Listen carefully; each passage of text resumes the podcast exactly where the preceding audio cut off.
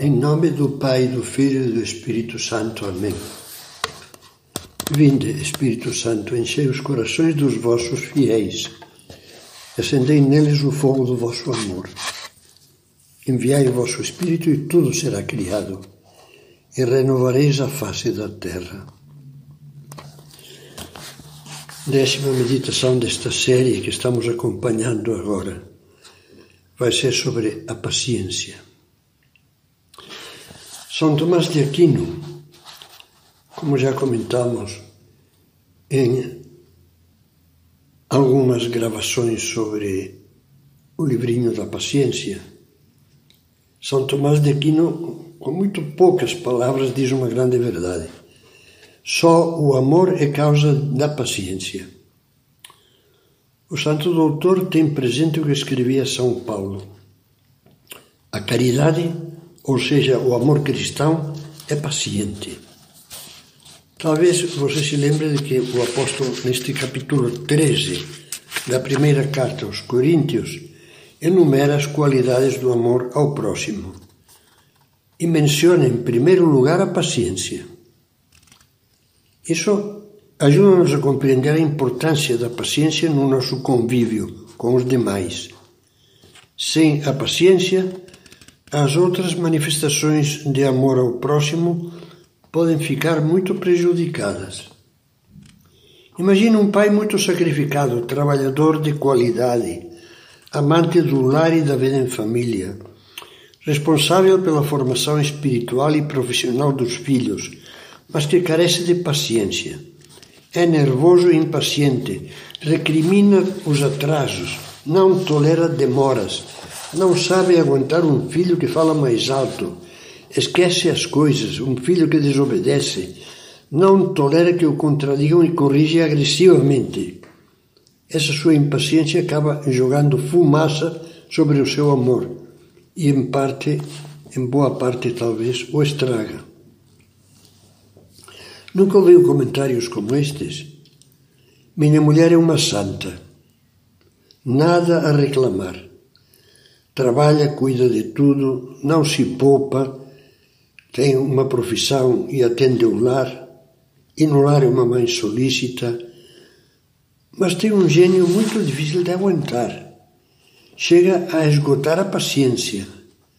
Há horas em que preferiria não voltar a casa, para não ter que ouvir resmungos, queixas e recriminações. Acabo de falar de um pai e uma mãe que têm amor, mas que são difíceis de suportar porque são impacientes. Então, onde fica o que dizíamos do amor que é causa da paciência? É muito simples. O amor é, é como o fogo de uma lareira. A lareira está acesa, mas pode acontecer que a lenha, mesmo crepitando em chamas, esteja ardendo mal. E lá se fumaça que irrita o nariz, a garganta e os olhos. De modo análogo, há pessoas boas que têm acesa, sem dúvida, a chama do amor aos outros, mas que precisam melhorar muito a qualidade da lenha, do coração e das virtudes, e da combustão dos sentimentos, para que seu afeto se manifeste de modo amável e acolhedor. Que dizer da realidade de um amar de um amor do qual dá vontade de fugir. Pois bem, assim insisto, é o amor sem paciência. Mães e pais, companheiros de trabalho que se julgam bons amigos, deveriam pensar nessas coisas, levar a mão à consciência e decidir-se a mudar. Uma oração da igreja chama a Virgem Maria Mãe do Belo Amor. Nós temos que amar o próximo, sobretudo ao nosso próximo de cada dia, com um belo amor. E belo amor é aquele que não se limita a querer bem as pessoas, mas quer fazer-lhes bem, porque é amável, compreensivo e paciente, mesmo quando para o bem deles seja preciso dizer algumas verdades duras, evitar concessões moles e tomar atitudes enérgicas mas sem perder a paz interior.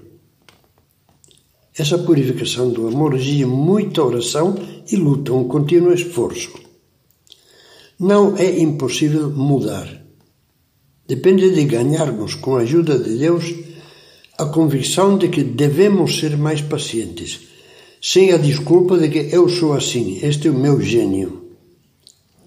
De decidirmos a sê-lo de verdade, a dar cada dia um passo, por pequeno que seja, rumo à paciência. O Papa São Gregório Magno do século VI dizia: Como poderá levantar-se entre nós o edifício da caridade se o amor mútuo não nos une na paciência? Não é preciso insistir, pois todos, todos o sabemos bem, no fato de que todos nós temos defeitos. O difícil é reconhecer quais são esses defeitos, especialmente os que, por nossa culpa, aborrecem e irritam os demais. Que devemos fazer para vencê-los? Reconhecê-los com humildade.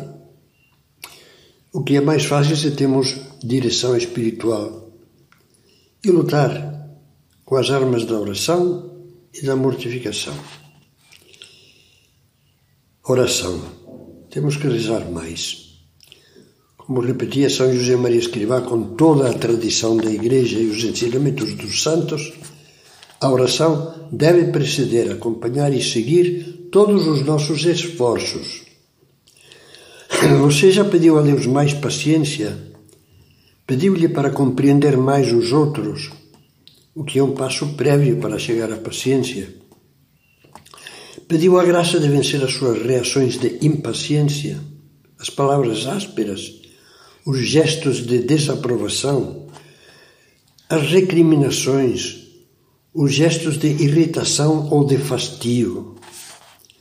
Já escolheu alguma exploratória que possa repetir com fé durante o dia, como aquela tão clássica? Jesus, manso e humilde de coração, fazei meu coração semelhante ao vosso. Ou então aquela outra, Rainha da Paz, rogai por nós. Ao lado da oração, da oração sacrifício, as mortificações habituais.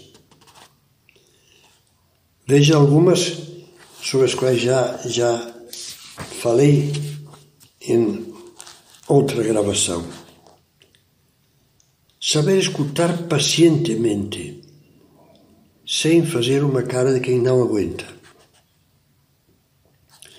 Não andar comentando a todas as horas os nossos padecimentos, dói a cabeça, dói o fígado, sei lá o quê.